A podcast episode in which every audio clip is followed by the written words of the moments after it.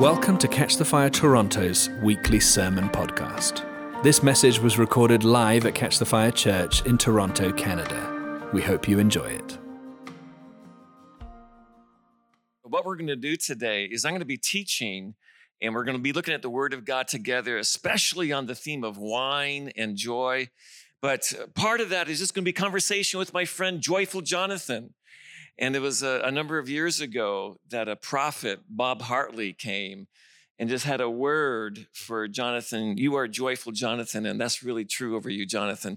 And, for those who are watching, I know you're in your home, but I really was the only audience member here today because of limitations, down to 10 people.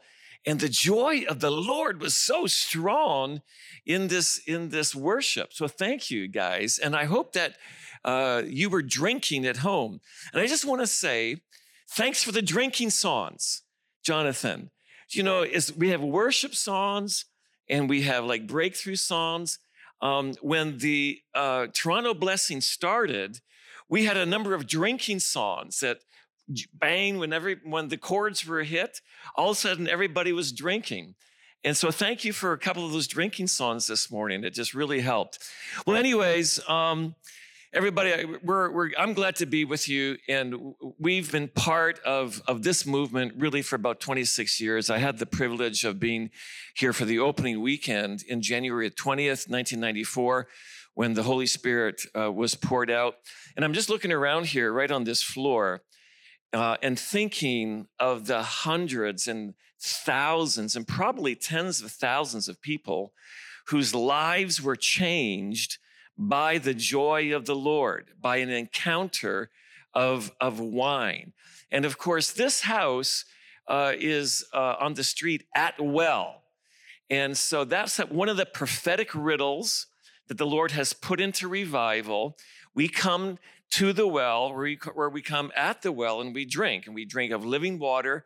But over 25 years, people have been coming here to drink also of the new wine. And so like some people still have questions about what is the new wine and how does it come? And others have questions like, well, really, is that just symbolic? Is that just a metaphor? Is that something real? Is it something just a philosophy out there? Or is it real? So we want to, arriba. Where's the camera? There's the camera. All right, everybody, receive the wine. And if I'm sitting here and we're sitting here with Jonathan and the wine comes upon us, I'm going to drink. And so I hope you don't mind if I drink and teach at the same time. So, so here's these questions, like what is the wine? And I want to make reference to Isaiah 25 to start off today. Isaiah 25. And this is probably a scripture that not a lot of people have looked at in the context of end-day revival and what's going to happen in end-day revival.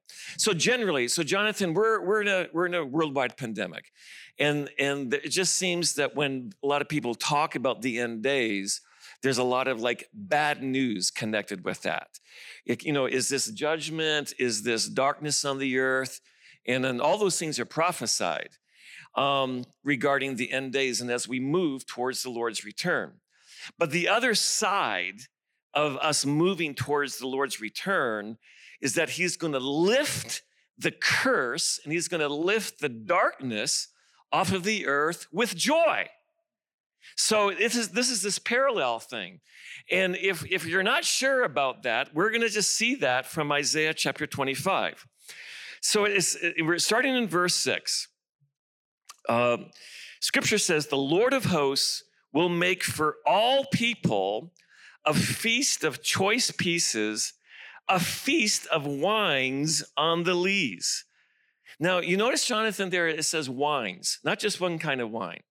Mine says refined wine. Refined wines. Okay. What version are you reading? This is NASB. NASB. So I'm reading from the New King James. And so it says, what it says is there's going to be a lot of wines that are being prepared by the Lord. And that is happening in our day. So we are in the day when we're moving towards the Lord's return. And yeah, there's the negative part. There's like the darkness part, and there's going to be the shaking part, because God is going to shake sin out of his creation. And that's what's happening right now. But at the same time, he's also preparing this feast of wines for us, right? Parallel to the kind of the bad news, there's this good news. And we're in this. And so in verse 7, he says, and he will destroy on this mountain the surface of the covering cast over all people, and the veil that is spread over all the nations. So let's just stop there and talk about that verse, Jonathan. In God's preparation of his goodness and his substantial goodness, that is the feast he's preparing, as well as this real wine, this Holy Spirit wine that he's preparing for us. This wine is becoming a weapon. It is becoming one of his instruments to remove darkness off of the earth. Now, specifically in verse 7, there's two words that are used there. He's going to remove or destroy the surface of the covering cast over all people. So the covering of darkness that the curse is brought, he's going to destroy that. How? Well, the previous verse indicates, because he's throwing a party. The party breaks darkness off of us. We previously here in this building had the Party Is Here conferences, and we're going to do those again. And then the last part of verse 7 says, he's going to and the veil that is spread over all nations. And so a veil of unbelief, a veil of rejection, a veil of darkness, what the enemy comes and puts veils over people's hearts through sin and the effects of sin. But the Lord says, here's a revelation of Isaiah 25, that the joy of the wine helps break that veil over us. Ultimately, he's going to, with that wine, he's going to break the veil off of all of his creation. Now, that's amazing with this outpouring of this wine. But individually, our application here is that when we drink new wine, when we get flowing in the joy of the Lord, and this weapon of the joy of the Lord, that breaks coverings of unbelief over our hearts. That breaks veils that have been put on our heart and on our mind. And it becomes a weapon that the Holy Spirit uses to free us. He frees us by this new wine. And that's what he did in Acts chapter 2. He poured out wind, fire, and wine. And all of a sudden, those people's hearts got free from the veil of unbelief about who Jesus the Messiah was. All of a sudden, they got free to hear a word, and they came into faith. And so this is an amazing fact that we live in these days right now. And you look at verse 8, Scripture says, he will swallow up death forever, and the Lord God will wipe away tears from all faces. So he will swallow up death forever. That's a quote from 1 Corinthians 15, speaking about the resurrection. The Lord will wipe away tears from all faces. That's speaking from Revelation. We're going towards this point in time where all tears are going to be wiped away, where death will be swallowed up. And one of the factors in this process is wine. So friends, don't be afraid to drink and take of this new wine. Don't be afraid to identify with a movement or a church that says, yeah, we need the new wine. You know, Jonathan, I was raised in a conservative evangelical church. Let's just call it like, you know, maybe like a Baptist kind of a style, okay? But let's just say a conservative evangelical. And, you know, we were taught to be really careful about the things, about people who would talk about tongues, people who would talk about healing, people who would talk about, strange things, which we said, that's all passed away. And, I came into a season where I started looking at the scripture and I thought, I think maybe, what if those things are still there? And then at 25 years old, my wife, Gwen, and I, who we got placed into a pastorate about 25 miles, or I should say about two hours away from here. And, we hadn't had much experience with these supernatural things. And so we decided, no, you know what? We need something in our church, because we were there for about 6 months pastoring the church, 25 years old, and we realized we had two problems. Number one, we were in the dead church. That was the first problem. Second problem is that we were the leaders of a dead church. So if you know that there's a dead atmosphere around you, and then also you're the leader of that and kind of responsible for it, then you want to do it. So we started crying out to God, and God in His grace, He started healing people. And it actually started with some young people getting deliverance. And we didn't know that Christians. And were you asking for that at the time? We were starting to think that this is possible. And then in a youth group one time, we started praying for some young people who had been playing this game called Dungeons and Dragons, which was maybe before your time. But it kind of was a game that invited dark spirits. And when we prayed for them, they started like having these dark things appear and voices come, and we prayed, and these voices left, and you could see from their faces that they got freed. And so this is, we were in a context that we didn't believe that Christians needed deliverance. And so that was a surprise to us. And then the next surprise was we laid hands on this young 11-year-old girl who had some serious stomach issues all of her life, and she couldn't eat certain things. When she would eat them, she would immediately throw it right up. And just kind of like, well, maybe God help. And she accidentally got healed. Okay, and that became like a stir in the church. So we had a deliverance, we had healing, and then my wife and I went up to Sault Ste. Marie, which is about 8 hours north of here, for a vacation. And this is now May 1984. I was sitting in her living room, my mother-in-law's living room, late at night. And everybody had gone to sleep.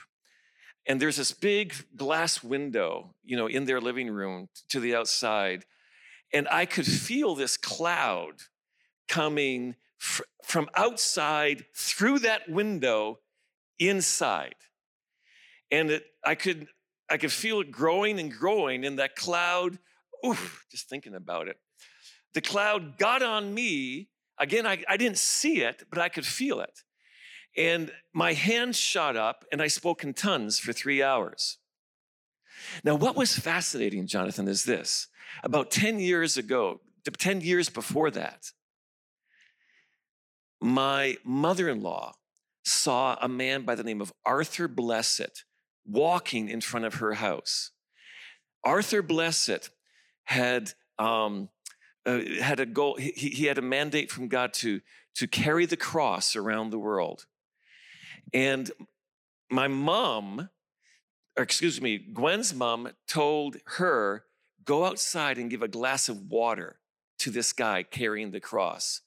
And so that happened about 10 years before this experience that I had with the Holy Spirit.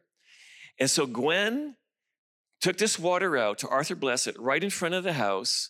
He drank the water and then put his hand on her and spoke in tongues. And so he spoke in tongues. She had no idea what it was. 10 years later, just 100 yards away, that cloud came through the picture window, got on me, and I spoke in tongues for 3 hours. And you know, when the Holy Spirit breaks in, you never know where it's going to lead to. It was amazing as we kind of tracked this. And so our story goes that, so we went back to our church, and we started kind of sharing that all these gifts are for today again. And it caused kind of quite a stir in our church. And one of the things that I had to do when I started receiving the Holy Spirit is I had to apologize to people for causing them to reject the Holy Spirit. Because my two favorite hobbies were golf and talking Pentecostals out of speaking in tongues. And so one evening, a guy, my friend, came to my Baptist office. It was a Saturday night. His name was Todd. And I said, Todd, listen, I'm so sorry. The Holy Spirit is real. We speak in tongues. We're seeing healings. The Lord is pouring out something. I don't even understand it. And while we were talking about the Holy Spirit, we started to Oh! We started to laugh. And did you have a grid for that at the time? We had no grid. No, you had this teaching out there, tongues is for the day or not for today. Or teaching a grid out there, healing this for today, it's not for today. There's no grid whatsoever for the new wine. And as Todd and I sat there in my office, we started to laugh, and this he started to turn into a ho-ho, and then a ha-ha, and the next thing you know, we are on the floor rolling. Now, I'm still a Baptist pastor, but he's on the floor rolling, I'm on the floor rolling, and it is a party going on, a new wine party going on in our office. And about 15, 20 minutes after that, I got off the floor, you know, kind of behaggled, and Todd got off the floor, and we looked at each other like really half drunk by this time. And Todd asked a question and said, Dan, what was that? And I said, I have no idea, but it sure felt good. And so that was my first experience with the wine. And again, this is 1984. We had no context for it. And events like that happened over and over again and through the 80s. And I realized. Can I ask, Dan, was that yes? Was it consistent? Was it you inviting it, or was it just spontaneously coming at points? That's a great question. At that particular time, I'd have to say that was just the sovereign hand of God coming. We were talking about the Holy Spirit. We weren't even speaking in tongues. I was literally apologizing to him. And so this was like this sovereign thing that the Lord, he is making this feast. He's creating this feast for us. He is pouring this out with his hand. And so this is one of the issues that I personally have in renewal, that I get concerned when I feel or I see people on altar calls, leaders or ministry teams on the altar call trying to push people or trying to help the Holy Spirit or trying to make something happen, because so much happened with me, just the sovereign encounter. And so we don't have to help the Holy Spirit, everybody. Yeah, let's pray. Let's lay hands on people. But let's not turn people up, because God is big enough to pour this out on folks. And it's just like you guys today, you are worshiping the Lord. You were basically singing the drinking psalm. Shaloma is under the influence of the Holy Spirit. Yeah. You wanted to keep on drinking. We didn't expect it. You didn't expect it. Yeah. Oh! Arriba! But we did pray for it. We prayed for new wine to come. And I was praying last night. Should have expected it. I was praying last night, Lord, I'm talking about new wine. Let new wine come. And so there needs to be, come on, Lord, we're open to this. And so that was my first encounter. So let's go back to the scriptures, though. Let's go back to Genesis 49. Because we want to be word and spirit people. Genesis 49 one of the first prophecies of the Lord Jesus, I should say about the Lord Jesus and what he's going to do. Now, in this particular context, he is called Shiloh, which means he's the one who's going to rule. He's the one who's going to reign. And Genesis chapter 49, verse 10 says, Shiloh is coming.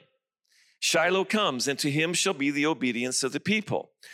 But in verse 11, regarding this prophecy of the Lord Jesus coming to rule and reign, he says, binding his donkey to the vine and his donkey's colt to the choice vine.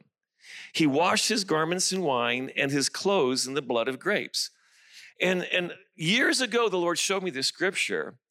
Here's the Lord Jesus. He's on a donkey. That means wherever he goes, he's going to bind what he's traveling on to a vine. He's always going to be connected, you know, not just to an oak tree or acorns or maple syrup or maple. You know, the Lord has chosen this picture of the vine and the vineyard all through Scripture. John chapter 15, verse 1, Jesus said, I'm the vine and my Father is the vine dresser. Okay, so what's the purpose of a vineyard? Okay, everybody, if God calls the church, now he calls the church many things. He calls us the bride. He calls us the temple. But he calls us a lot. He calls us the vineyard. And a vineyard is not made for peanut butter. It's not made for almond milk. It's not made for coconut water. All those things are good. But the vineyard is created for wine. And when the Holy Spirit poured out right here in this building, in the early part of the revival, we were the vineyard, and I believe still have that vineyard DNA upon us. And so the Father is a vine dresser, and the Lord Jesus, the Son, wherever he goes, is going to attach his donkey. That's what he travels on. He's going to attach it to a vine. And also out of the vine, there's going to be grapes, wine, and joy. So no matter what many other things are going to happen in the church, but he will attach it to the root of joy. You know, I just love different translations. As you're using one in the NASB in English, I'm using NKJV in English. But in the Ukrainian Bible, the Song of Solomon, chapter 2, verse 4. So it's in English, he's brought me to his banqueting table, and his banner over me is love. In the Ukrainian Bible, it says he's brought me to his wine cellar, and his banner over me is love. You know, friends, when we get the joy of the Lord into us, it's amazing how much we're going to start loving each other better. And with your joy, you're going to have more fruit. You're going to have more love, more joy, more peace, the fruit of the Spirit. Colossians chapter 1, verse 10 says, we are strengthened with joy. We are strengthened with joy. Joy is a weapon. And in the dark days of our time, you know, the Lord just wants to keep on pouring out this joy and this new wine to strengthen our spirits in these difficult days. Go ahead. Yeah. So Dan, for people that this is a bit new to, you reference Acts passage. So I think the church is maybe historically more comfortable with wind and with the analogy of fire. And I guess people have maybe been scared off by New Testament scriptures that talk about not being drunk with earthly wine. And maybe they've been scared off by that, but you're talking about the wine bringing joy. So whereas fire would bring repentance and purification, wine is bringing joy. Yes. And just on that point, okay. So that's a great conversation, Jonathan. The fire, we've had fire revivals in the sense of conviction, weeping, you know, and a lot of church is kind of used to that. But joy is also a weapon for sustained holiness. Say it again. Joy is a weapon for sustained holiness. Now, let's just look at that from the book of Nehemiah, common passage, which we all know out of Nehemiah chapter 8, verses 8 to 10. All right, so here a revival comes to the people of God as they're rebuilding the temple. So the temple has been rebuilt, and now it's a challenge. We're going to rebuild the wall. And so Nehemiah, whose name actually means comforter, has the task of rebuilding the wall. And so they read the word of God, and everybody gets under conviction, and they start crying.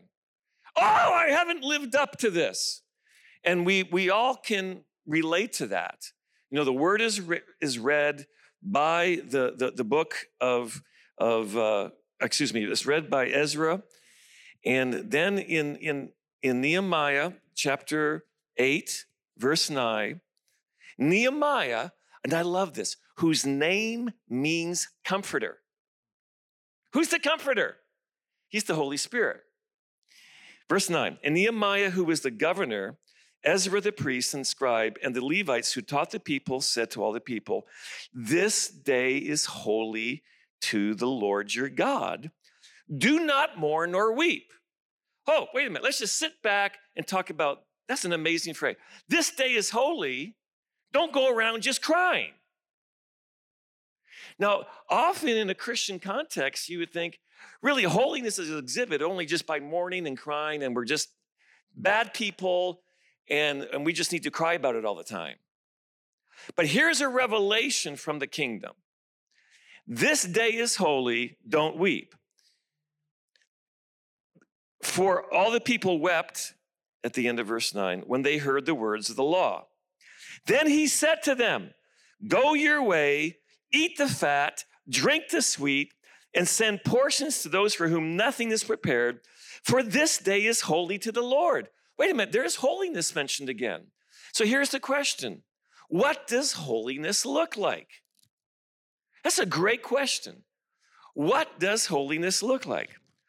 Do not sorrow, for the joy of the Lord is your strength.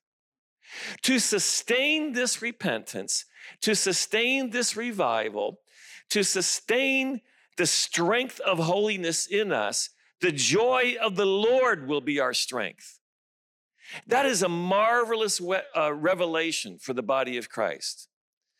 That there's an inner empowerment of joy. Oh, excuse me. Arriba.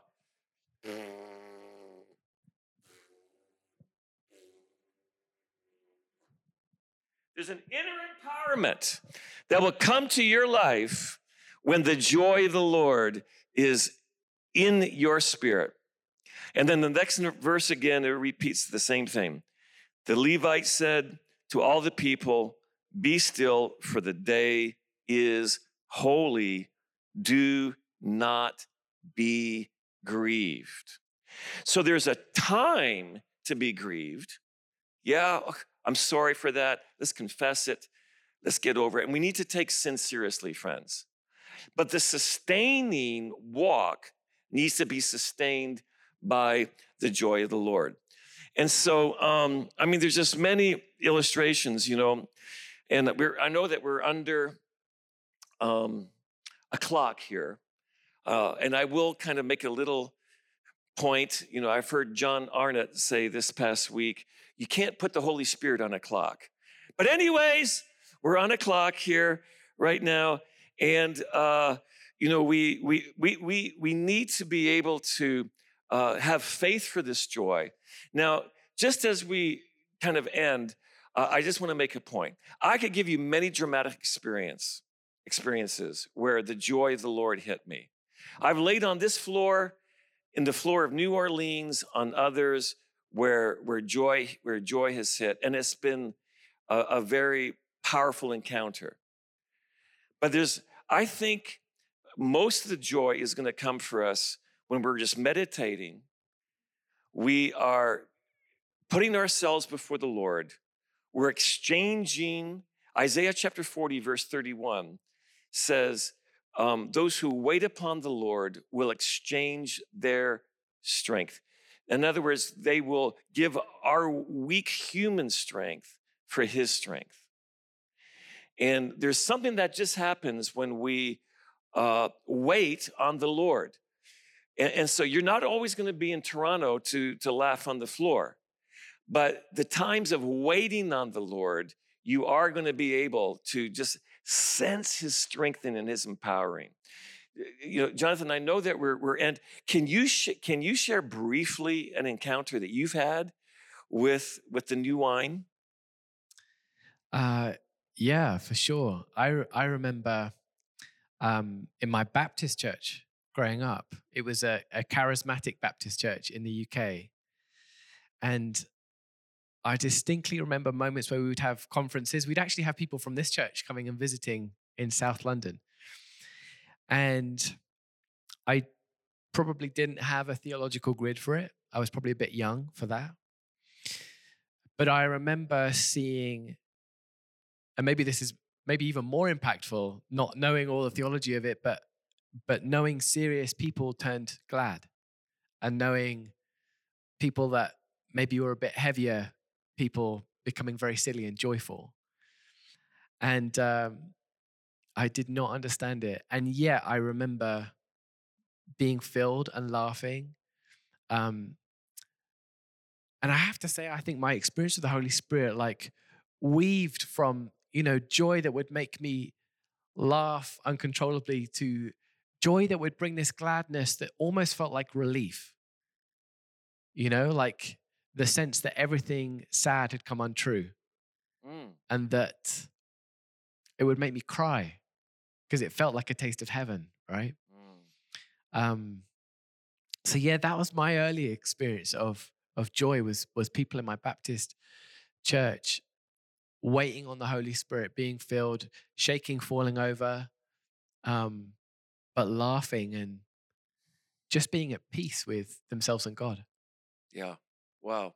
And so it breaks, going back to that first Isaiah 25, it broke a veil of either seriousness or maybe a religious spirit to joy, this new wine, it breaks a veil. So friends, we want to pray for you. So we have a few minutes left. And here's what we're going to do. Jonathan and I are just going to, we're going to pray for you together. I'm going to release the Holy Spirit. Jonathan's going to release the Holy Spirit. We want you there in your homes or however you're listening, just to get into a heart posture of receiving. I'm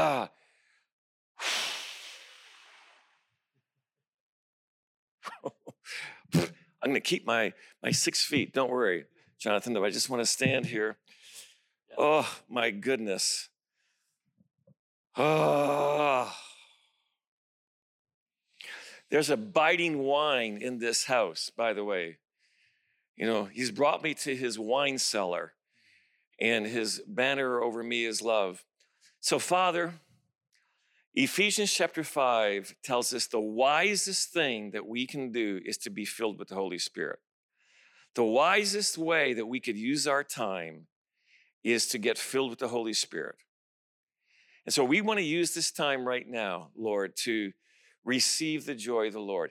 And I just see right now as we're waiting on you, Lord, I see those who are just in this place of depression and discouragement and actually unbelief. Father, I release joy upon them to bring them into a place of faith. Come, Holy Spirit, right into their hearts, right into the rooms where they're sitting, where they're standing. I say receive. You may, friends, you may even want to just take a cup in your hand. You may want to take a barrel in your hand and say, Lord, fill my barrel, fill my cup, fill it up, and make me whole. And we got to be childlike in this, you know, but let's just receive the Holy Spirit today in his new wine.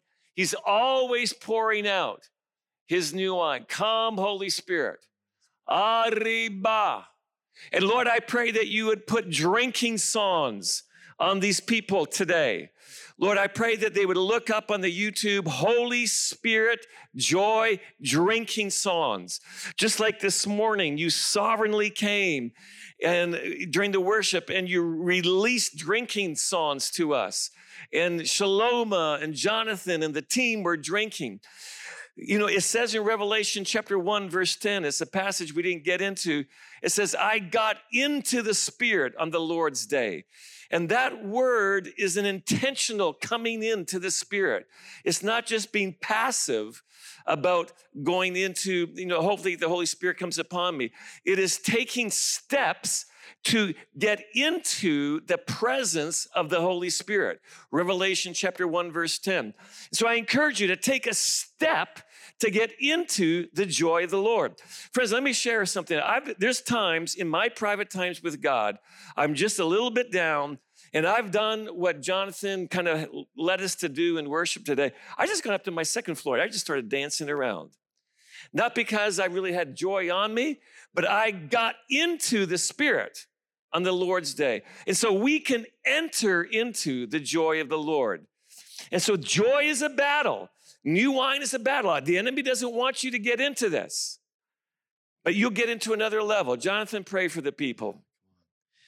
Yeah, Holy Spirit, I ask that you would break off of us any unbelief, God, any cynicism or disappointment, where we feel like we've pushed it and we haven't received all we were looking for. God, we lay those things down. God, give us clean hands and a pure heart today. And we ask that all disappointment from yesterday would be washed away, and that you in your just graciousness would come and encounter each one of us.